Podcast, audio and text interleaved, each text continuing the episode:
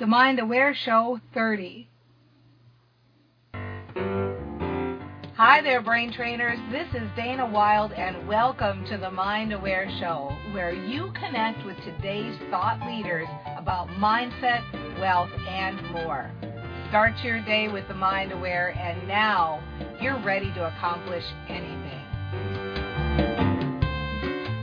Hello, everyone. This is Dana Wilde with the Mind Aware Show, and welcome. Don't you find it challenging sometimes to be a parent? I mean, isn't it kind of a bummer that nobody gets a training manual for how to do it? And, you know, you get into this world where you're listening to the Mind Aware Show, you're getting more positive, and you're saying, how can I take those awesome positive principles and apply it to parenting? How can I be a better parent? How can I get this to my kids? I mean, there's so many things to think about, right? Well, you're going to be happy to hear that today I have got Deb Owen, family and life coach, with us. She created the 5A Plus Steps to Success for Stressed Out Parents, and we are going to talk about parenting as it relates to positive thinking. Welcome, Deb. Hi, it's so great to be here with you, Dana. Thank you. It's so great to have you here. I have so many things that I want to ask you, and so we're going to just try to be as succinct as possible. Mm-hmm. Let's start out by what I was saying in the opening. What do you think about that? Basically, we're all kind of left out here to our own devices trying to figure it out. Is that what you're finding in your coaching experience?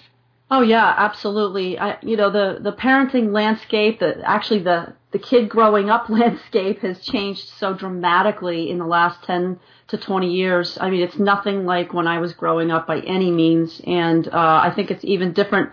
My oldest child is now 25, and I look at him and I look at kids who are 10 right now, and it's just tremendously different even from when he was 10. Yeah, exactly. Well, and one of the things I love about you is you have so much good information about social media and the effects. And my favorite thing about you, Deb, is I think everybody out there is trying to kind of demonize social media. Mm-hmm. And you're really coming at it from a different approach. You're saying, how can this be used as a positive tool, or how can we find ways to benefit with this? And so let's start there. Tell me a little bit more about your thoughts about social media and raising your kids. Yeah, absolutely. So I spent many years as a public school library teacher, and one of my frustrations was that all the schools, or most of the schools, block all of those websites. And I understand the reason is because kids can get distracted from them, of course, but and distracted from what they are trying to accomplish in class. But if we aren't teaching kids how to use them in school, and parents aren't teaching kids how to use them at home, who's going to teach kids how to use them? Mm-hmm. And we do need to teach them. It's like learning to drive a car. You don't just stick a kid in a car and say, go have at it. They go through a series of lessons. They understand the rules of the road, the etiquette of working with other drivers. And it's the same thing, quite honestly, with social media. We put them on the highway, the information highway. We got to give them some rules and some information etiquette and ways to use it well. You know what else came to mind when you were talking about that, too, and I know you're going to piggyback on this really well, is that when we block these sites and we have this expectation that, you're not going to be responsible, and so what we have to do is take your privilege away 100% even before you have it, because our expectation is that you can't handle it.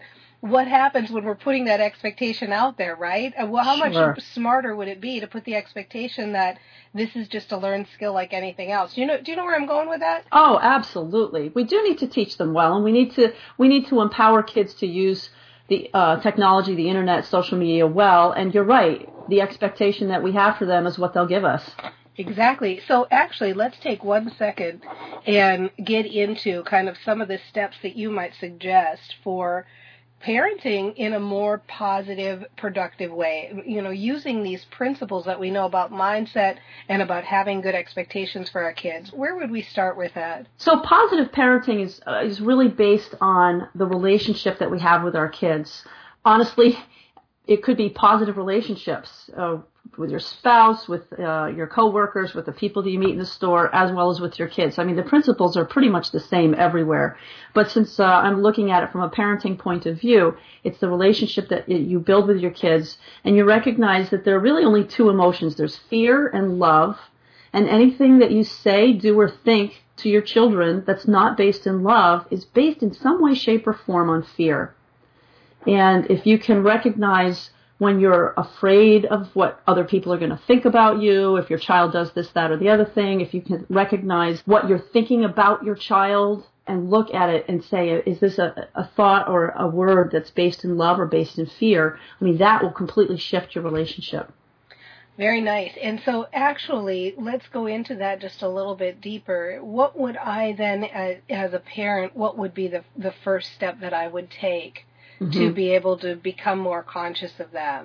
The first step is to look at your child and say, what's the question that I'm asking myself? And that would be, or it's not even a question, it's a statement. Are you looking at your child as having a little hissy fit in front of you saying, oh, my child is such a problem? Or you're looking at your child and saying, oh, my child has a problem. Huge difference in the way you respond or react. Right. You react to the first one, my child is such a problem, and you respond with love if you say, my child has a problem. Right, right. So basically, when you're in a situation where you've got high emotion, you're saying step back from it and don't think of it as it's embodied in the child.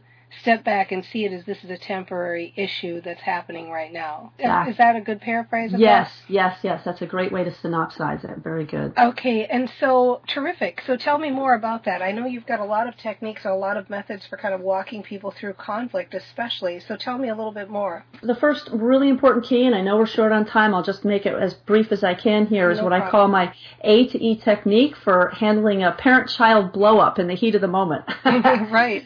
So, and I know this it dovetails really well with what you teach in your Mind Aware program, too. And that is A, is to be aware, like I just said, is what's the thought that you're having about yourself and your child, fear versus love. Has a problem, is a problem. So just be aware of what is going on in your head. Then from there you go to B, which is to breathe. Take several deep, slow breaths in order to calm all those racing hormones and relieve the stress hormones and kick in the oxytocin, which is going to help you bond with your child. And then from there you go to C, which is to connect with calm compassion. And that is, if you can look your child in the eye, that's great. If they don't want to, that's okay. Just be a presence nearby. If they'll let you touch them on the shoulder or the elbow, that helps too. Some kids are too upset. They don't want that eye contact or that touch, but just a presence. So that even if that's all it takes to connect, you do that. And by the breathing and the being aware, you can be there and be a calm presence for them.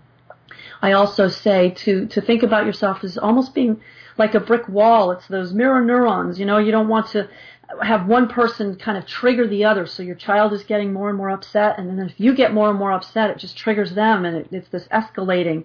Whereas if your child is upset and you can be calm, they simply cannot continue being upset. They either need to calm themselves down or they need to go storming down the hallway and slam the door. And they can't stay upset in the presence of a calm person.